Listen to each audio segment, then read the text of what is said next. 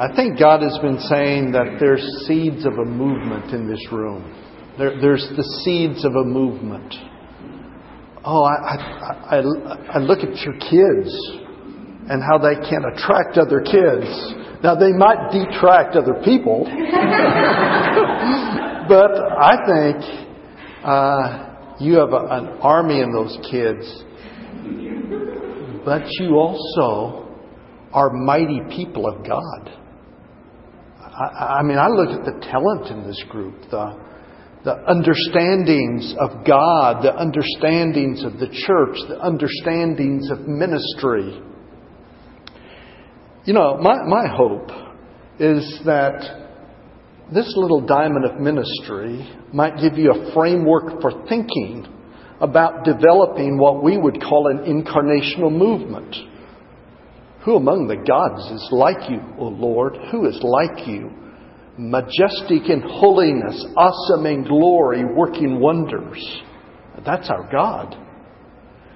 And our prayer is that that God begins to work in this fellowship and you become God's missionary people. Now, in the core of this diagram, in the core of this diamond, are people of peace, people re- ready to listen. They are receptive people there are people we walk along and we begin to say, hey, let's go, let's go. We are like Jesus who says, follow me, I'll make you fishers of men. These are people who will not reject, follow me, I will make you fishers of men. And so we begin to walk alongside of, of these people. And, you know, the thing that most people of your age set, I'm talking about in African terminology, age sets, and you like gracious hospitality. We call people together and we share and we go to their homes and they come to our homes. We go to their arenas and they come to our arenas. And so there's this gracious hospitality. You know, I, I think the hardest thing about this is kingdom witness. Because sometimes we are afraid to give the kingdom. And, you know, Jesus led with the kingdom.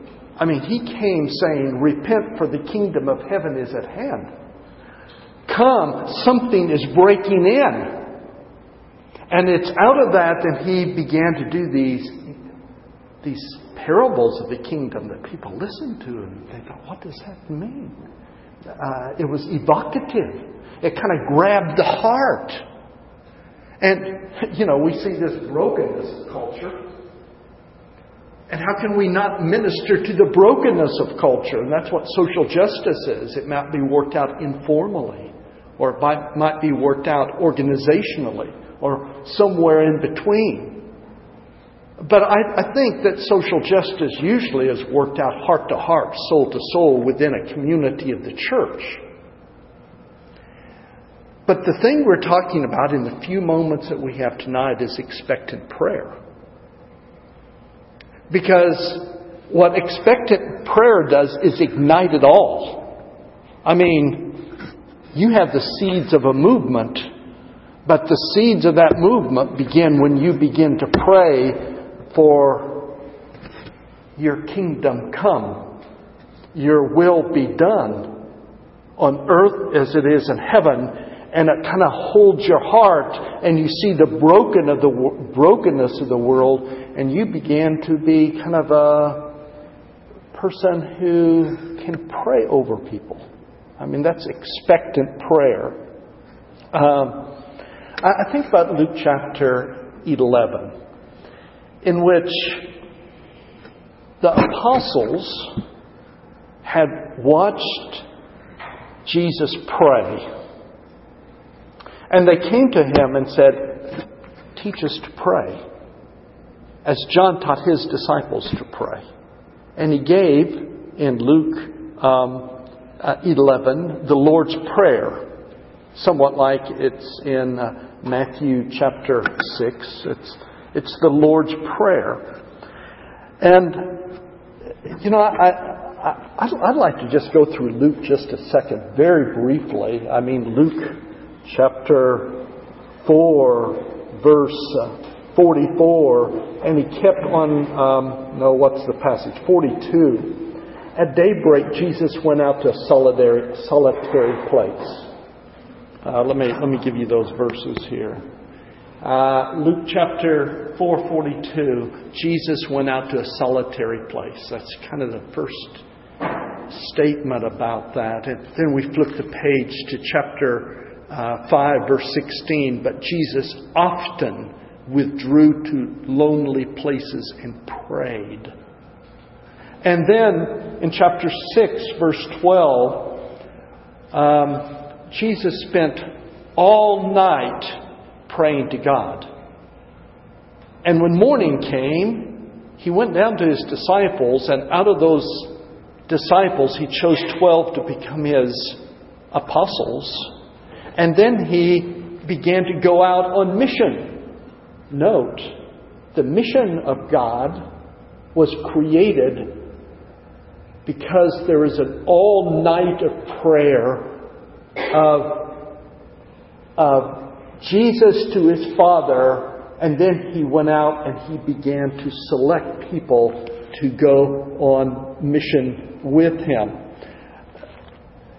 You know, I, I used to say, uh, and, and I'll revise this a little bit, I used to say the most impactful prayer was Jesus before uh, uh, in the Garden of Gethsemane. Uh, and I'd like to go to chapter 22, 29. It says, Jesus went out as usual to the Mount of Olives. Another gospel calls it the Garden of Gethsemane, which is connected to the Mount of Olives. And his disciples followed him. On reaching the place, he said to them, Pray that you will not fall into temptation. Jesus knew he was going to die. He said, Pray that you don't fall into temptation. And then he withdrew about a stone's throw beyond and knelt down and prayed. And he says, Father, if you are willing, take this cup from me, yet not my will, but yours be done. Now, what Jesus was about to do, he was about, as a perfect man, divinity, he was going to go into hell, into the place of Satan on our behalf, and and break the shackles of Satan over death. And yet he knew the pain. I mean, just divinity becoming humanity was enough. But now humanity is going to the arena of Satan to break the shackles of Satan. And it says, And an angel from heaven appeared to him and strengthened him. And being in anguish, he prayed more earnestly, and sweat was like drops of blood falling to the ground.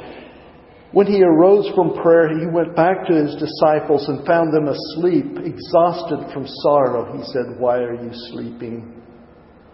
Why are you sleeping? You got the seeds of a movement in your midst. Jesus has died. And so he said to these people, Get up and pray that you do not fall into temptation. Those are such good prayers. But the most significant prayers to me are in uh, chapter 23. He's on the cross.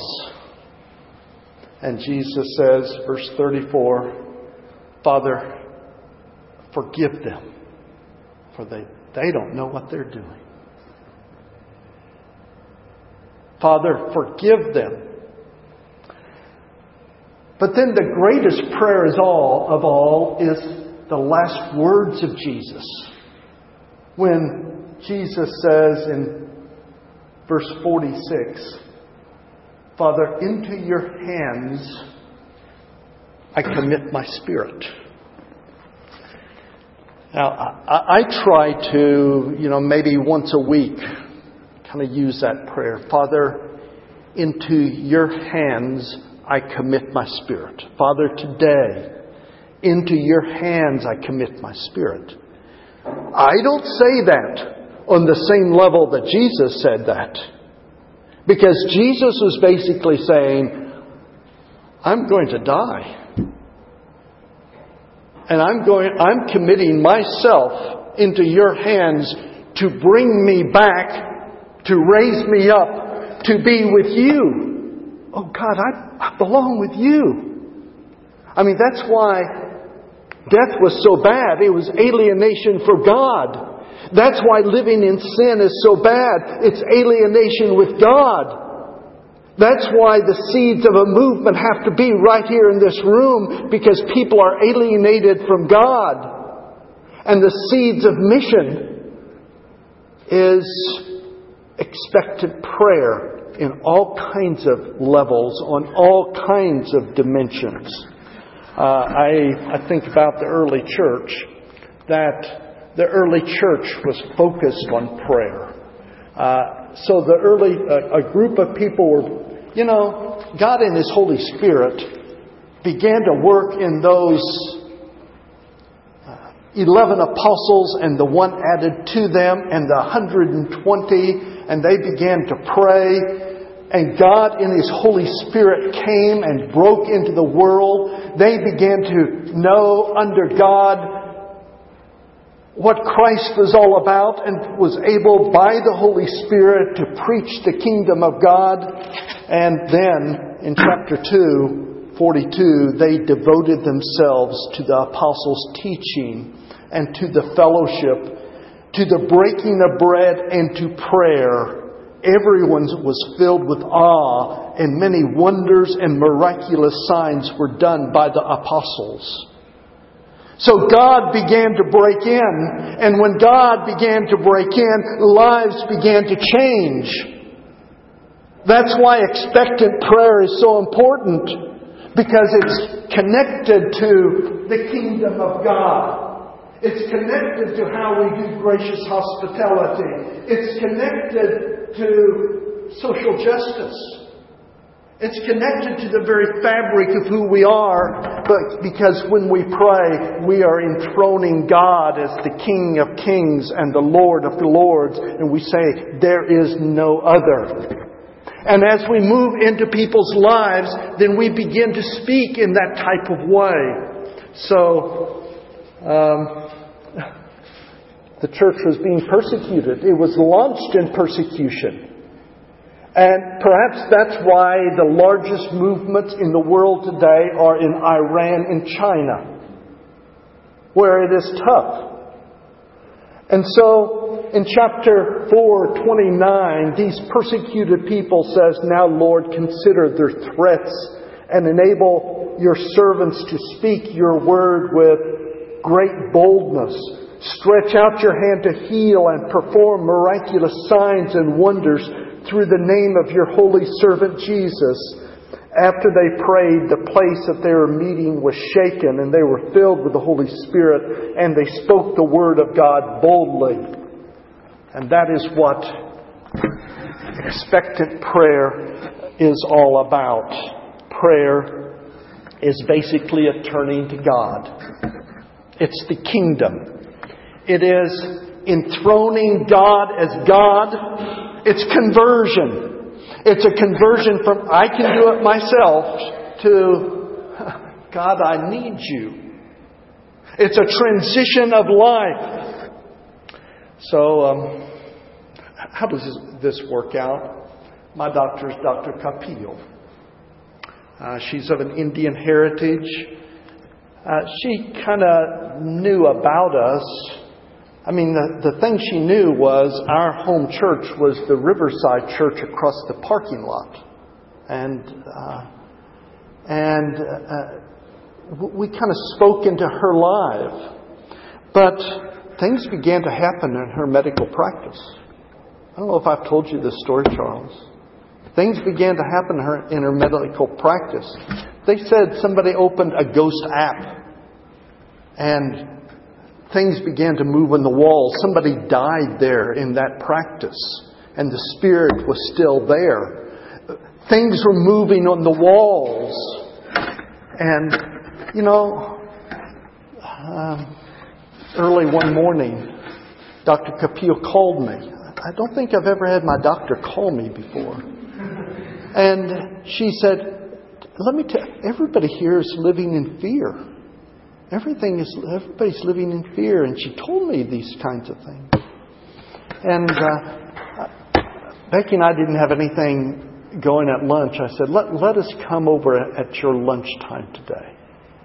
And we called a man who was a chiropractor just down the hallway who is an elder at the Riverside Church but was a deacon at that time and asked, Could you join us?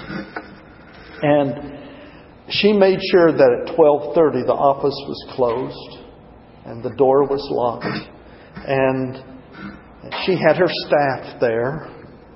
And so we we asked them to tell the stories and you could feel the tension. You could feel that things were not well. And I shared with them some things from Deuteronomy about the role of the satanic. I shared with them some things about Colossians, about how God breaks the shackles of Satan. And you know, who am I to do anything? I, am I'm, I'm a human. I, I don't have anything in my hands. Now, I had been in Africa for 14 years. Uh, I had learned that our God is a mighty God. This was not the first time I had experienced anything like this. So I kind of read a couple passages and said, this, this, is, this is what is happening.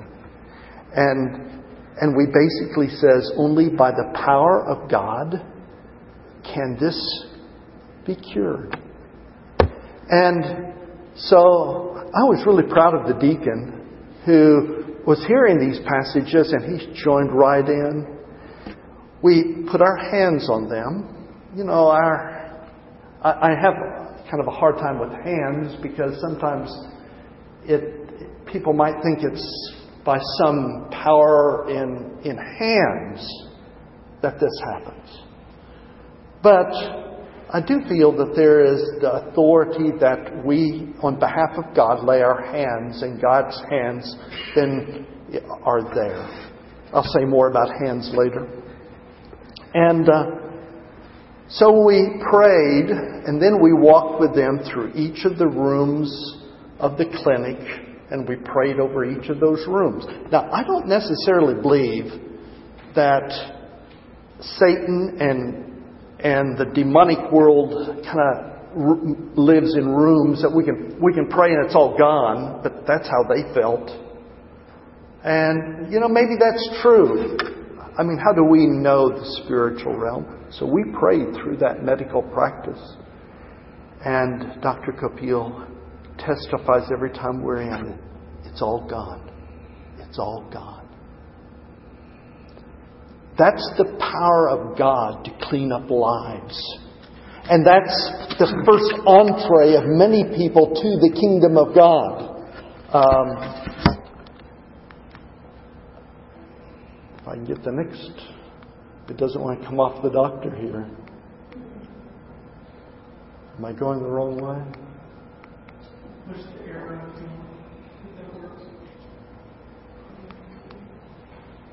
There you go.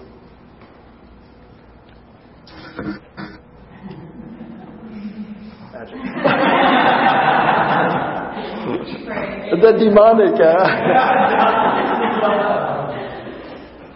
there, there's such practical ways that that prayer. We we did a neighborhood gathering. Uh, we we had, uh, we've done a, a, number of things in our neighborhood, but we did a cookout. And our next door neighbor uh, and uh, his friend back behind did a lot of the cooking, and we had chairs. Somebody brought music, and and uh, my wife is such a spiritual giant. And I, I guess I have to confess this. One of the neighbors had kind of grown up and kind of a heritage that he was really resistant. And I discerned it was important for Becky to pray over the neighborhood. And so here we had about 40, 50 people. And, and my wife, Becky, if you know her, she's pretty soft spoken. But she prayed over the neighborhood and asked for God's blessing over the neighborhood. And, and it was amazing the number of people who came up and said, Oh, that's, that's important. That's important. You, you see, prayer is a turning to God. Prayer is a statement that our neighborhood can't take care of it itself. Prayer, thus, in a certain sense, is a, is a sermon, but more than that, it is the work of God to transform our neighborhood. And so it puts God up front. So, um, I guess I would say we are always praying people, praying with people. We're laying our hands on them, but our hands are not powerful hands. You know, it's, it's amazing to me when I was in Montevideo at ACU's campus abroad how many churches had brought the cult phenomena into their churches. And the Benny Hinn thing was going on. So I have Benny Hinn on one side, and he's walking down, and he's not, he's touching people, and everybody falls over. I mean, what is happening today? is there's a certain kind of prayer in which it is not of God, but it is camouflaged. And it takes place in somewhat of extreme movements. So, I think there's a big difference between prayer, in which we depend on God and we are enthroning Him as Lord of Lords and the King of Kings. And we invite people into that relationship that we have in God. But we shy away from that extremism in which the power then is in us and we become the practitioners and then some other kind of thing begins to operate within that arena. Um, the paradox. Oh, I'm, I'm running out of time here. The paradox. Uh, let's go further. The paradox is um, why doesn't God answer all prayers? I mean, that's the book of Job. I mean, Job has everything. Then he loses it. He begins to question God. His friends begin to question him it, it is a major book on pain and suffering and, and the role of Satan and, and the struggle to understand it. I, I don't understand it all. I'm a human. Uh, I know. I mean, I've lost my oldest son in an accident. I struggle with that. And my very gracious godly wife has retinitis pigmentosa, and as you've probably noticed when we're in the fellowship, while her spiritual insight goes up, her physical insight goes down. And we have prayed over her. We have prayed that God would take it away. And uh, it, uh, it, it brings me to this um, let me find, if I can find it. Uh, this passage in uh, 2 Corinthians. Paul had a thorn in the flesh. He says, There was given to me a thorn in my flesh, and messenger of Satan to torment me. Three times I pleaded with the Lord to take it away. But he said to me, My grace is sufficient for you, for my power is made perfect in weakness. Therefore, I will boast all the more gladly because of my weaknesses, so that Christ's power might rest on me.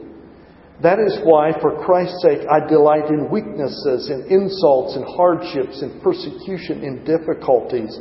For when I am weak, then I am strong. What was Paul's thorn in the flesh? I mean, some people have thought maybe it's eyesight, so maybe it's what Becky has. I don't know. But Paul did have some kind of thorn in the flesh. And it was defined as an instrument of Satan to hinder him. And how do we know how God works and how Satan works and, and the influence of sin and brokenness? And so we live with this great understanding that our God works miracles, but He doesn't always work miracles. He is Creator God, but He has also allowed Satan during this in between times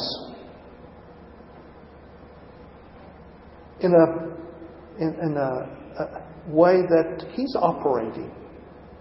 And we as humans are caught in between, and all we need to say is, Your kingdom come, Your will be done on earth as it is in heaven.